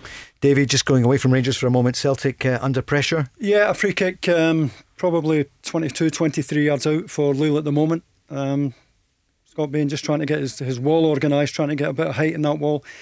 Ajer and Sham Duffy in the wall. The, the problem for the goalkeeper here is he probably won't see the ball being stuck at, struck. It's dead centre, and there are so many in the wall. Lille have piled players in there as well. So you know, Scott Bain is going to see this very, very late if it comes through.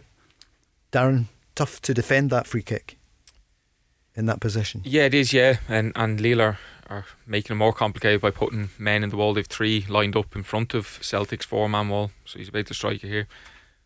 And it's uh, palmed away by Scott Bain. Scott Bain. yeah. yeah.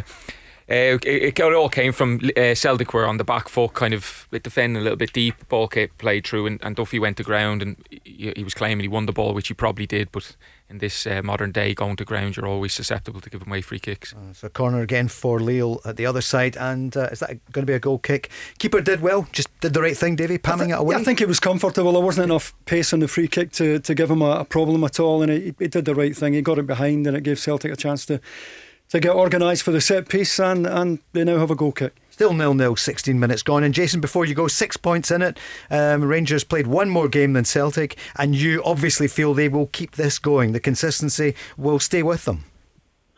Yes, I, I fully believe that. Um, uh, there's just a different feel about the Rangers team just now. I think they've learnt their lessons after um, last year. I know it spoke about, you know, quite often the the Old Firm game in December, but um, I think a lot of players um, within that team that were involved um, in that game last season, um, and obviously after the winter break, uh, know what's at stake this year, and um, I'm, I'm, pretty confident we're not going to do, make the same mistakes. So, get a win tonight. Big game on Sunday at Kilmarnock, which um, has been the downfall of uh, a number of our, our, drop points over the past yeah. two, three seasons. So we need to try and get a result there as well. And uh, if we can get a result tonight and on Sunday, we'll, we'll kick on from there. I'm sure. Davie, the plastic pitch. Well, I, th- I, think it's important, you know, if Rangers are going to win the title this year, it's important that they can go and get the Kilmarnock uh, monkey off their back, if you like, because, you know, they, they've suffered badly when they came back from Dubai last season. They, they lost at Kilmarnock. And, you know, I think the doubt started to, to grow after that. Um, if, if they go there and, and win at the weekend, and, you know, bearing in mind that Celtic are in Scottish Cup duty, Rangers could really stretch their lead. It would be huge for them. Darren? Yeah, I think I think partly watching Rangers, you'd admire them out of possession the way they are. I think sometimes they struggle when a team bypass everything and just put balls forward and, and plastic pitches and you're dealing with, and it's not the kind of stereotypical perfect game of football. Um, so if they're wanting to obviously win a league, these are whether we moan about them or not, they're here, they're in, they're in the league, and and you're going to have to win at these places if you want to win a league. Ali. Jason, I was watching the game on Sunday actually, and I saw Jermaine Defoe's goal, which I thought was spectacular. What did you think about it?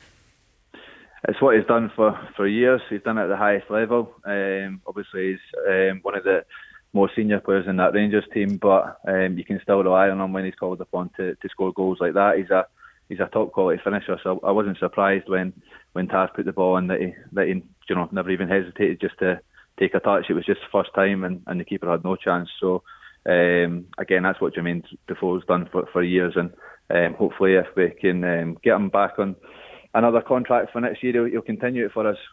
At the age of what 13, 8, 39 now, he's a class act, isn't yeah, he? Three hundred goals. Yeah, I've played against him a few times, and he's a player that I don't want to say he does little outside the box because he's clearly a top level striker, but he's someone within 25 yards of goal. You have to know where he is at all times, and his finish at the weekend was sublime. Um, and quite clearly, he's done it 300 times, so he must be he must be all right. And Bob played against him. He's a player that can kind of lull you into a false sense of security a little bit, but around the box he's as good as anyone. Oh, Celtic have the ball in the back of the net, Davie, but the flag's up. Flag's up against Albian Ajeti there, who thought he'd put Celtic ahead. Must have been a pretty tight decision. Just looking at a, a replay here now. Nah, he's, he's, he's a yard off, and I think you could argue that he could have got himself back level before the the ball's played. But that encourages Celtic. Yeah, of course. Yeah, of course. They've they've uh, Elyounoussi has come in off the line, which he, he does all the time. Received the ball and, and slipped it through to Ajeti, but he's quite clearly a yard offside. Won't do them any harm. The confidence, Davie. No, the one thing we know about the boy can finish. I mean, uh, I, I hate going back to to two clubs ago and when he was at uh, Basel, but his numbers were terrific. The, the boy's a natural finisher. I, am not sure that, that he can play up front on his own. Uh, I, th- I, think he should play in a partnership. But, um, you know, there again, I don't know whether he heard the whistle, but he, he stuck it past the goalkeeper again. Quite clinical. Yeah, he is. And I, I would. I've no idea his uh, shot to goal conversion rate, but I'm pretty sure it's pretty high for Celtic. He's not had millions of chances and he scored in most games. He's quite clearly a finisher and probably I wouldn't put him in the bracket just yet of Jermaine Defoe, but similar player that doesn't want to get involved, but around the box looks looks lethal. He's back in the ball again, and Cham through to Ajeti. Laxalt plays it in. It's played back down the left here, David, Good spell of pressure for yeah, Celtic. Get, yeah, getting plenty of bodies forward in support of Ajeti uh, as well, which I think is important. Uh, Celtic just taking a breather at the moment, recycling the ball. Um, but Lille have managed to get numbers back goal side now and allowing Celtic to play in front of them. 20 minutes gone, it's Lille nil, Celtic nil. And as we said earlier, they're uh, level in points at the top of uh, League 1 with uh, PSG. And that's uh, that's no mean feat. As Celtic come forward again in Cham, we're seeing more of him tonight, Davie. I, I think he's a terrific player. I mean, he's, he's getting stick at the moment. I think a lot of people, because of his, you know, his demeanour on the pitch, some people think he's not giving it every ounce. I don't believe that for a minute, uh, and I, I do think he is a very accomplished footballer. Darren. Yeah, I could I could go on a rant about this. It is something I learned. No, it's something I learned playing abroad in different countries. Was I used to be that guy that thought Olivier Ntcham didn't give his all because of his demeanour and his body language he's a completely from a different culture, a different background. He's brought up in a different way. He's a top, top footballer. Um, and I used to be the same because I was the guy going around screaming and running around at 100 mile an hour trying to headbutt goalposts. I wanted everyone to do it. But no, it, listen, that's it's it's Davie spot on. It's it's it's his way and it's it's a fantastic way. He's a brilliant footballer, um, and he certainly will be given everything he's got. He got a yellow card though. Yeah, a moment ago. Is that the yellow card, Davie? Yeah, it's yep. just just got to be careful. I mean, the the refereeing standards are different all over the, the continent, and you know it, it means he's got what many minutes left in this? 70, yep. almost 70 minutes in which he can't afford to miss time a tackle. But he's, he's a bright boy. He'll stay on his feet, you know, every every chance he gets. Still nil nil. Jason, thanks for your call earlier. And uh, we were speaking about Jermaine Defoe. I don't think he's even in for Europe this season for Rangers. They're going to rest him. But Davie, a great player to still have there for the league campaign. Well, the, the, the goal at the weekend yeah. was, was just yeah. so, such a difficult technique when the ball's coming over your shoulder. And he, just passed it into the net. It was a fabulous piece of technique. And I know that um, the lad Roofe was getting all the headlines, and rightly so. But uh, in terms of technique, the Defoe's goal was up alongside it. Well, Barry Ferguson in the studio on Monday was saying well, that's an amazing goal. Just the, the technique, as, as Davie's saying, Darren. I think I think as a defender, you think as that ball's travelling over your head, I need to. I'm going to get a chance at it. The fact that he, he took it um, first time was was absolutely brilliant. Um, and I think I think as a signing, he will add obviously a lot on the pitch, but I think he's obviously a top professional to play at the level he has for as long as he has. And I know from people he played over in Toronto, he's a top top professional. Um, looks after his body brilliantly well, so be a good influence off the pitch as well. Well, it's a great influence for the young players, Davie. Yeah, absolutely. You couldn't get a better example, could you? Um, what a career, isn't it? Yeah. Well, I mean, started at West Ham, is that right? Um, Tottenham, Tottenham, after that, yeah. Sunderland, Portsmouth. Yep. Portsmouth played for Harry Redknapp, didn't he? he? Did. Um, oh, Harry loved him. Loves yeah, him. well, yeah. wouldn't play him for Spurs, but I wouldn't yeah. leave him out for Portsmouth. It was a strange one, but uh, again, we're talking about strikers are judged by their numbers, and, and the the fours are up there with the very best. Are you watching the Tottenham programme? I haven't on, seen it. On Amazon, yeah. Darren, have you watched it? Yeah, yeah, yeah. It, it's yeah. great, isn't it? I'm, I'm, I'm it's great, it. great insight to any insight into an elite level sport, and obviously football uh, is great. How much of it's edited and stuff is, uh, is another thing. It's obviously sold in a certain way, but it's it's something um, you can't help but watch. Players, we were saying start of the program. Who are some of the best players you've played alongside or played against? Just, just uh, best, you, yeah, best you've played against. Uh, I played against Kaka in his wow. prime, yeah. um, and he was untouchable. He was impossible to get near. Yeah. He would drift into spaces you didn't want to go, and when you went in there, he would leave you for dead. Um, Is that the one that went to extra time? Yeah, that, yeah, yeah, did well, and he ran yeah. the length of the pitch. He did, he did he held Neil Lennon off, and I don't know where he found the, the energy to get into the box. He held Neil Lennon off for about two seconds, and then he was away, and we weren't getting back at him. um, yeah, no, it was. It was in extra time in the San Siro, so he yeah. was. he was top, top notch. Um, probably the most difficult opponent was Nicolas Anelka. Um, he's talking about demeanour. Walked about for the whole yeah. game, and he lulled me into walking about, and he just took off. Here comes Celtic. Celtic oh, what missed. a chance there for Ajeti crossed in by Christie and Ajeti blasted it over the bar. Yeah, it's got slipped down the side for El Elyounoussi. He's cut it back, and we're just talking how clinical Ajeti is, which he normally is, off his left foot and has just lifted it too high over the bar. He's got to score. Yeah. Simple as that. He has to score because he, w- he probably won't get a better chance, a cleaner chance tonight. It's a great setup for him. Has to score. 25 minutes gone. That was a great chance for Celtic, but still nil nil. Making a game of it, Davie. Yeah, yeah. absolutely. Yeah, I, I, you know, I said earlier on, Paul. Sometimes I think that in Europe, Celtic are a better side away from home. Uh, you know, where they, they can sit in, they're, they're not obliged to go and chase the game and make the game as they are domestically. We're back with more the Go Radio Football Show next. The Go Radio Football Show. Let's go. As we said, Celtic are now one up against Lille. Elyounoussi, we're just seeing it again. Darren O'Dea. Yeah, it's an absolutely brilliant finish. The Celtic press high. Lille play, uh, right back takes a heavy touch and Elyounoussi drives into the pitch and you're, you're kind of willing him to pass it to Olivier Ntcham who's in front of him and he just drives into the centre of the box or say the box just outside the box and guides it unbelievably well and its keeper's no chance. Davie Provan. Yeah, fabulous strike. And like, like Darren, you know, when he's when he's got the ball at his feet and he's running at their back four, I'm, I'm thinking, oh. to oh, it's two. Such as two. 2 0 Celtic.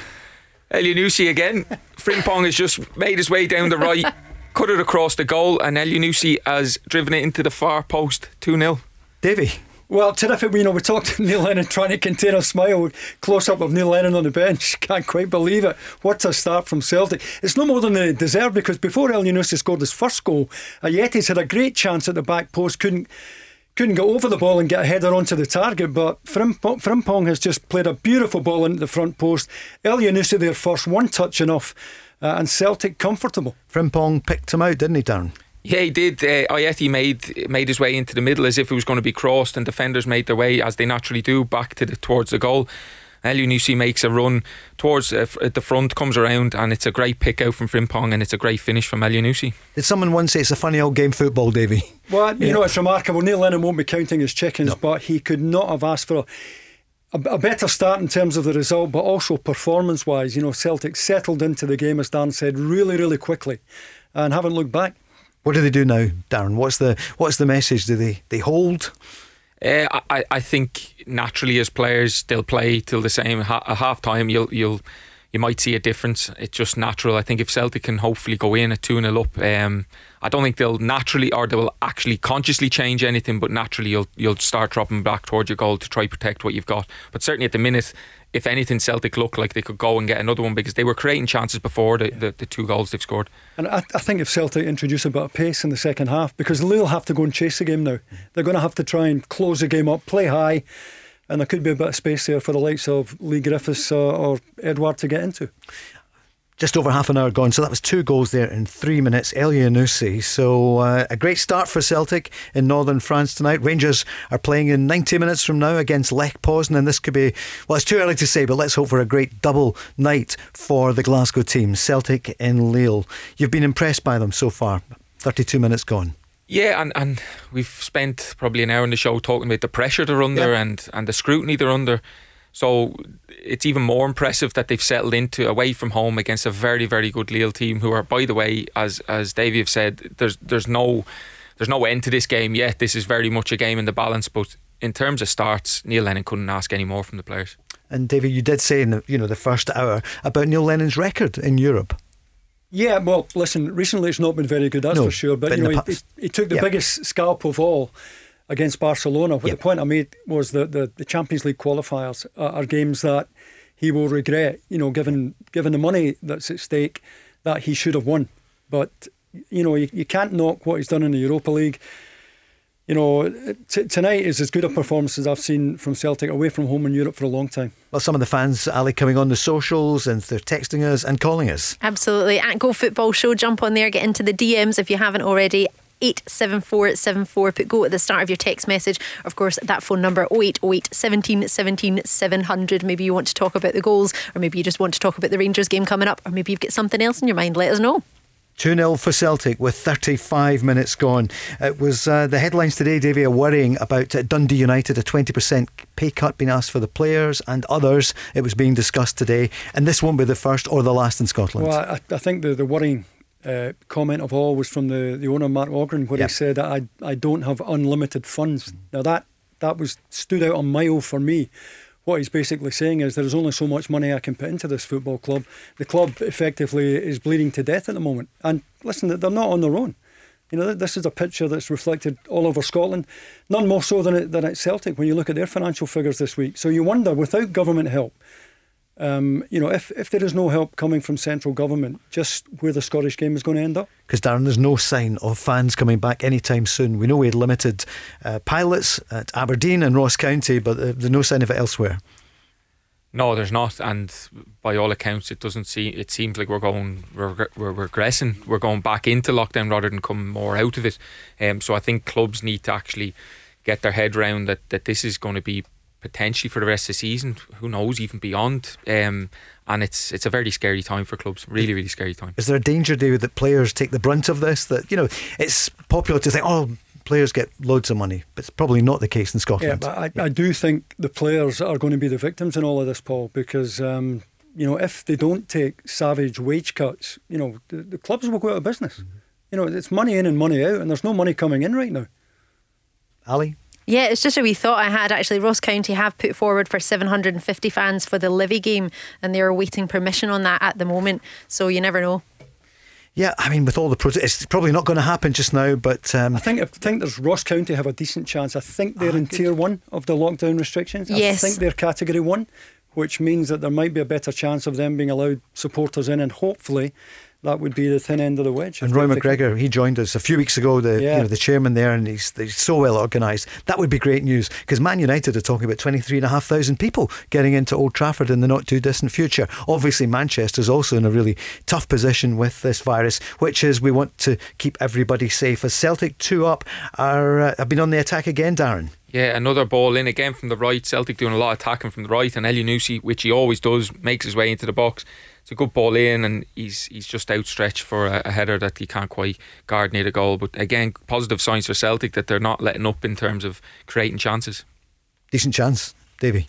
Yeah, yeah, it's a decent chance. Celtic had maybe three or four decent chances, scored two. And I think the encouraging thing for for Neil Lennon, you know, at a time where his, his back four are being battered um, in public, I don't think uh, Lille have what you would call a real clean chance so far. A couple of dangerous uh, set pieces, but not creating anything from open play early days, Davie, but it could it be a turning point? I mean, they've lacked confidence. They looked better in the second half against AC Milan. They had some good spells uh, on Sunday. Sure, they lost three goals, uh, but this would uh, could this be remarkable. Be yeah, I mean, if, if, Celtic can win this game, this this would be a major uh, turning point for them. It's exactly what they would need. But European football is so tough, isn't it? And you have to. Still early days. Darren, you were going to say? Yeah, I'm, yeah. obviously frightened to say. But you sure. look at last week and you think how bad a week it was for the club and the scrutiny. They could potentially, at the minute, they're 2 0 up at Lille and have a Scottish semi final at the weekend. That is Celtic in a nutshell. You could go from qualifying for a, a final, winning a big uh, game away from home. I'm just looking. I think the referee's given a penalty. Yeah. Given a pen. Penalty. McGregor not happy about it. Speaking to the referee, yeah, Duffy Shane Duffy's has yeah. clipped uh, the ball's just slipped down the side. Shane Duffy's made his way across and he's then kind of croifed it back. Yeah, and Shane Duffy, arguably it's soft, but he's maybe clipped his heel. This angle will tell us better. Uh, he's kicked the back of the boy's left heel, and it's enough for any player to go down. I, I, I think it's a needless challenge that Shane Duffy's made. He just needs to show the boy the outside, and I, I don't know why he's committed to it. Good fate from Jonathan David, but you know, it's another one for Shane Duffy. Um, I'll go back and I've got to hold my hands up. And you know, I, I thought it'd been a top, top signing for Celtic, but it's not working for him so far. Who's going to take it, Davie? Can we? Uh, we'll, we'll, know in a moment or two. For Lille, it's a chance for them to come back in. Nearly 40 minutes played. Celtic are two up, a double from Elyounoussi.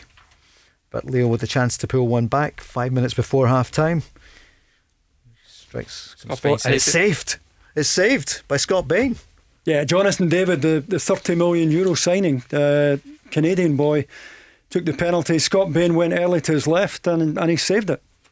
Well, I played with Bainey and he never saved one of my penalties, so that means I'm a 30 million pound footballer. That's a great save from Scott Bain, a massive moment in the game. Obviously, Celtic in such such a good feeling about it. They've obviously conceded a penalty, but Scott Bain comes up trumps and fair play to him. Wow. And you know, Barkas out, he's on the bench, but uh, Scott Bain that's a really good save. You could argue that Scott Bain had a pretty rough deal. I mean, if my memory serves me correctly, Scott Bain was thrown into an old firm game by Brendan Rodgers, was he not? And, yes, and ex- yeah. excelled and had a really good run in the team, and then found himself out the side to Craig Gordon, uh, Fraser Forster, and he's come back in again, and he's, he's done the business. He's saved it with his, his right leg. This this penalty, but tell you what, they all count on Go Radio Football Show last week, David, you were saying we got lots of comments on the socials about why didn't Celtic sign David Marshall in the summer when he was a free transfer? Well, you know, against spending five million pounds on a goalkeeper, and that's money that could have gone elsewhere, obviously. I, just didn't see the logic in, in paying five million for for Barkas when David Marshall was a free transfer and would probably have walked to Celtic Park to sign. Could have been a half chance there for Celtic at the other end. Uh, a bit of a mix up with the goalkeeper. Yeah, Lille, uh, just the defender, just absolutely sliced the clearance right up into the air, but they tidied it up well. Um, but Celtic, Celtic, it's it's interesting watching them. They're sitting deep, but when they win the ball back, they do look dangerous going forward. They're getting men forward, and Elyounoussi been a big p- part in supporting Ajeti. Um, so I, am sure Neil Lennon now will be just desperate to get them in a half time, settle things down, and, and, and get them going for the second half again. That's Darren O'Dea with Davy Provan, with me, Paul Cooney, and Ali DeFoy here on the Go Radio Football Show, Glasgow's new station, and Glasgow's own. And you can call us on 0808 17 17 700. And we're on the socials as well, and text coming in. Yep, at Go Football Show 87474. Put go at the start of your message, and our DMs are open on the socials. There's been some interesting comments, so I'll bring some of them up later. Okay, uh, free kick Celtic will have to watch here, Darren. Yeah, it was out wide again. Again, it's I suppose modern day. Scott Brown tries to make a challenge. It looks soft, but I think you you always give uh, opponents a chance to go to ground. The referee's given a free kick, kind of off to the, the right of Celtic's box. Um, it looks like it's a left footer, so it won't be a shot and goal. Um, it's one that'll need to defend. Davie, a few moments ago we saw almost a smile, as you said, from Neil Lennon, and uh, here he's just watching intently to see yeah, what I mean, happens. He's, he's been waiting all season on this type of performance, uh, Paul. I mean, we've only gone 42 minutes, so there's a lot of football left in the game, but they couldn't have given him any more than they have so far. Free kick coming in from the left, and uh, again, it's the foot of Scott Bain that clears it for Celtic. Good save because um, uh, he, he's obviously going to be wary, Scott Bain, of a, a runner to the front post.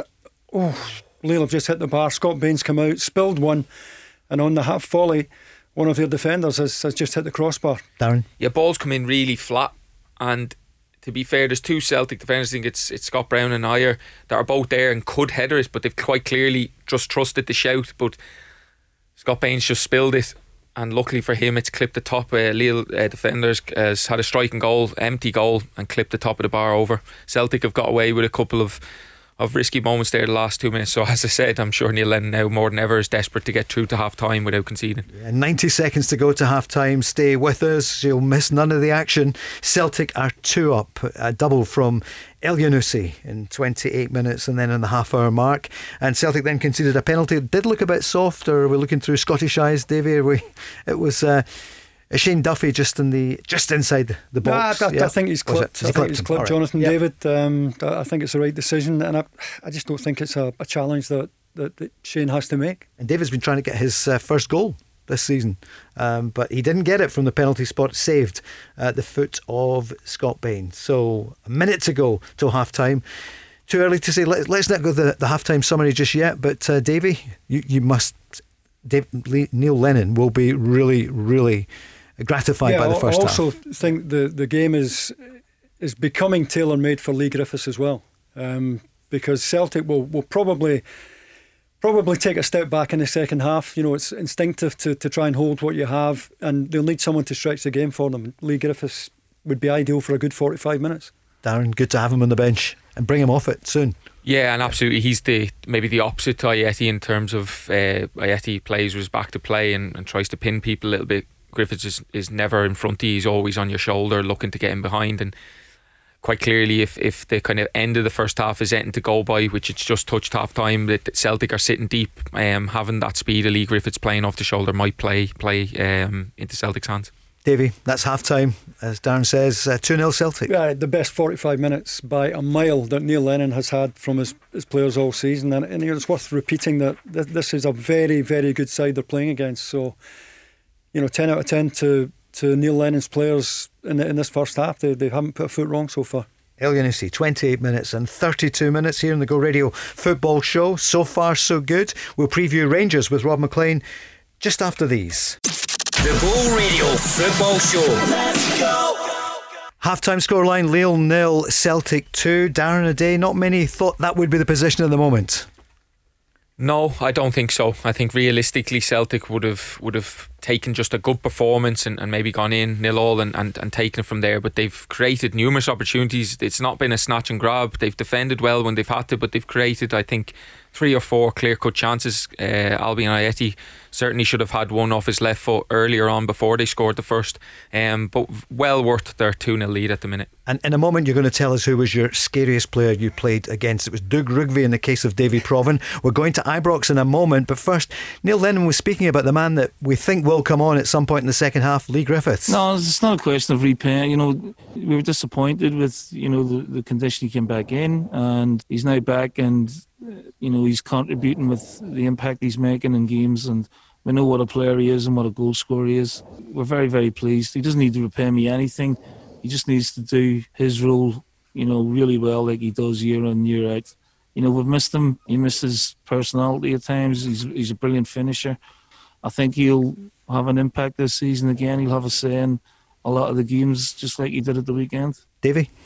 Well, he let both himself and the club down coming back out of condition. Unforgivable for a professional footballer, even more so given the, I think, the, the support that Celtic gave him through his health problems. But you only have to look at the goal he scored at Aberdeen last week to see his worth to, to Celtic. And if they can get him back up to speed, and get his head right, get his fitness right, um, you know, he, he, he could be the difference between Celtic winning the title and not. Darren? Yeah, he, last year he obviously forged a partnership with Edouard in the second part of the season that was was unstoppable. Um, so listen, yeah, he's had a, a setback. He's taken it, and it's imperative he gets fit because Davie's spot on. He could be the difference. He's uh, the St Johnstone game when he comes off the bench. Celtic don't look like scoring. But when I'm watching the game, I think he's going to get a chance. I don't know how he's going to get a chance because Celtic aren't creating them, mm. but Leigh Griffiths always seems to get chances and he's clinical when he gets them. So goal scorers. That's why they earn the money they do. Um, so he could be invaluable for them. Davie, as you know, we've got the new voice of football, Rob McLean, with us here in the Go yes. Radio Football Show. Hey, let's go live to Ibrox. Voice, you're on. Who was the, who was the last one again? Oh, which, oh, there's a few of them wanted it. was Jeremy Nee. And, I know. Uh, I know. Yeah, he was the voice. Good morning. but any team news, Rob? Yeah, we have got the the Rangers team and uh, Kemar Roofe, who scored that uh, wonder goal um, in Belgium last Thursday night, starts tonight for Rangers, and he's going to start playing through the middle as well. So there is no Alfredo Morelos in the starting lineup. So Rangers fans uh, waiting for the team news uh, will be, well, surprised because Alfredo Morelos has been a constant part of uh, the Rangers lineup uh, in European football. That amazing performance of six goals in six group games uh, last season. Uh, he's been a stick on really for that central striking position, but he hasn't scored in the last half dozen. He's out, uh, and Roofe who uh, pretty much raised the roof, didn't he, with that goal against Standard Liège. He will play through the middle with uh, with Hagi and Kent on either side in terms of the attacking formation. The other uh, big choice for Steven Gerrard was in midfield, where Steven Davis gets the nod over Ryan Jack. Uh, Joe Aribo will be among the subs as well. So it's Davis, Kamara, and Arfield. So the full Rangers team with uh, Leon Balogun returning to central defence. So Filip Helander uh, drops out. He played at the weekend. It's McGregor in goals. Tavernier, Goldson, Balogun, Barisic. The midfield trio, Davis, Kamara, Arfield, uh, Hagi and Kent, either side of main striker Kemar Roofe. That is the Rangers lineup tonight. Davie, really strong. Yeah, just surprised that Morelos doesn't mm-hmm. start. Um, you know, I know Roofe did really well against Standard Liège, but you know Morelos has been the talisman in Europe, and it, I've got to say I'm surprised he's been left out. Darren. Yeah, yeah, I, would agree with, with exactly what Dave said. I think if you had said to me at the start of the season, Rangers would be going into games with their strongest team and Morelos wasn't in it, I would have found it very, very strange. But I suppose that is the, the level of performance some of their players are putting in, and I think it's a good thing that that he's now not part of the strongest, so they're not so reliant on just one player.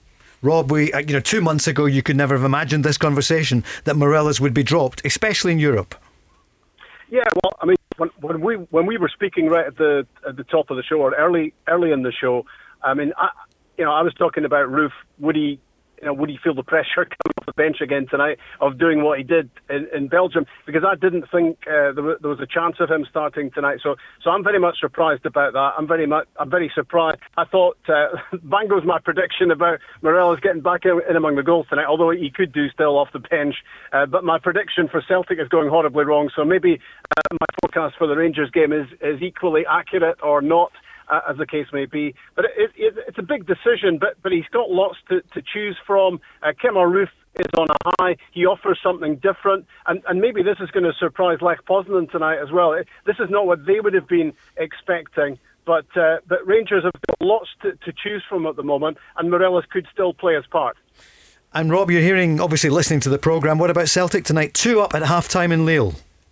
Yeah, fantastic. I mean, uh, I mean, Moya Elyounoussi uh, you know, he's been a frustrating figure, hasn't he, to, to Celtic fans because uh, everyone knows the ability he has. He just doesn't show it often enough. But two absolutely sublime finishes from him. The first one guided in, the goalkeeper couldn't move. It was it was bent around him, and then that lovely touch on the end of the cutback to, to score number two.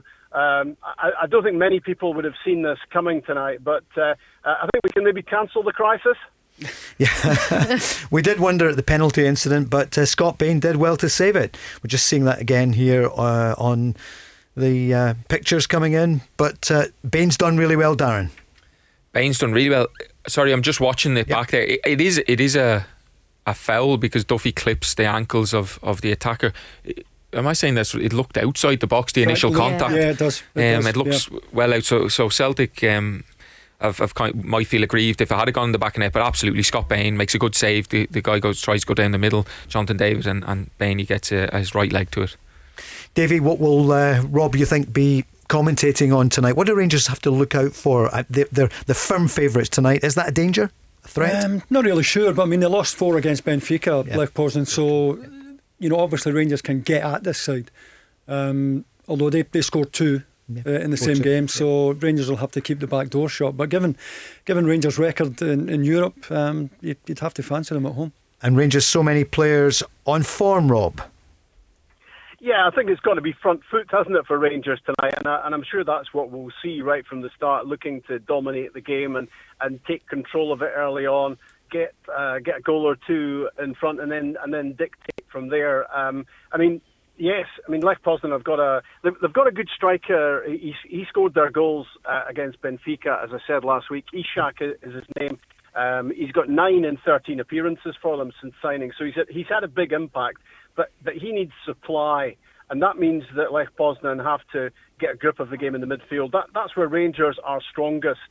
Uh, they've got they've got Davis uh, and Arfield uh, and Glenn Kamara uh, who is, I think we can safely say, fifty thousand pounds well spent. Uh, I mean, he is he's he's been attracting a lot of admirers uh, from down south.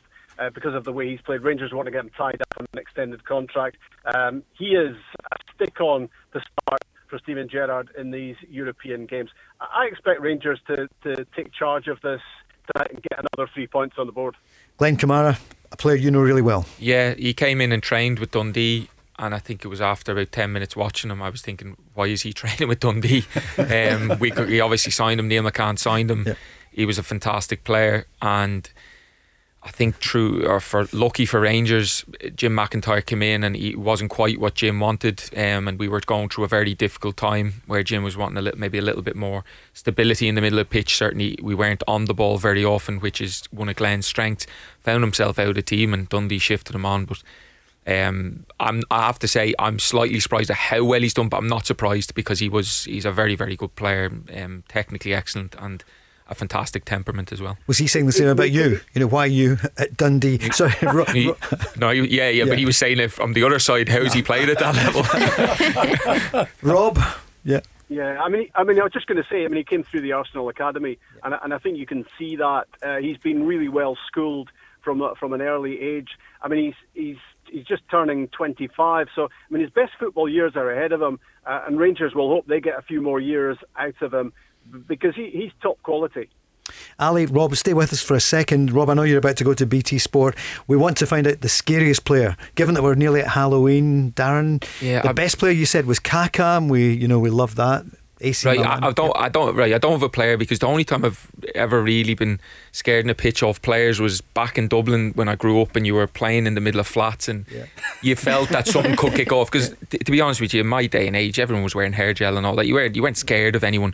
The only time I've been scared in a football pitch was playing for Leeds against Millwall, and there was an incident in the box. Whatever happened, I was a part of it, as I usually was, an incident, and it went out for a corner anyway, and the crowd I've never seen a crowd like this. It was as hostile I've ever seen, and it was the only time I've ever thought. We actually discussed it. The ball came in from the corner anyway. We cleared it out for another corner, and the Millwall players were actually saying, "Can you clear this, lads? Get out of here." there was all sorts getting chucked on the pitch, and it's the only time in a, on a pitch I actually thought this could kick off. I mean, I was feared, so I wouldn't be a player, but certainly Mill was a place that was hostile. Well, Rob, let's hope that's not the scene for you tonight. Just before you go, then your prediction: you think uh, it's going to be Rangers tonight? Yeah, I'm going to having uh, well. it Looks as if my other prediction's gone horribly wrong, but I, Yeah. but I, I would say horribly right because uh, hopefully uh, Celtic are going to get the win they desperately want uh, tonight in France. But I'm going to uh, I'm going to stick to my earlier forecast for the game. I'm going to be commentating on tonight. I'm going for two 0 Rangers. Yeah, to be fair, you said a draw, which actually at the start of the evening, I think most people would have taken for Celtic, and we're not there yet. There's still. Still take it now, to be honest. Exactly. There's still uh, 45 minutes to go. Rob, thanks very much. You're in the studio with us tomorrow night with Ali, with All Cy best. Cy Ferry, and with Barry Ferguson. That's tomorrow night in the programme. Darren, thanks very much for joining us. Can you believe we're nearly out of time? Davie, thanks so much as well. My pleasure. Let's hope uh, that they can hold on in the second half. You think they can, Davie? Absolutely. I Yeah. think Celtic will score again on the counter. Yeah. Well, so a Celtic win. And Darren? I hope Davie's right. Thanks very much to everyone who joined us, and Ali back with us uh, again tomorrow night. And we'll also be previewing, hopefully, uh, two wins tonight, and we'll be talking about the weekend. That's it from us. See you tomorrow at five. The Ball Radio Football Show. Let's go.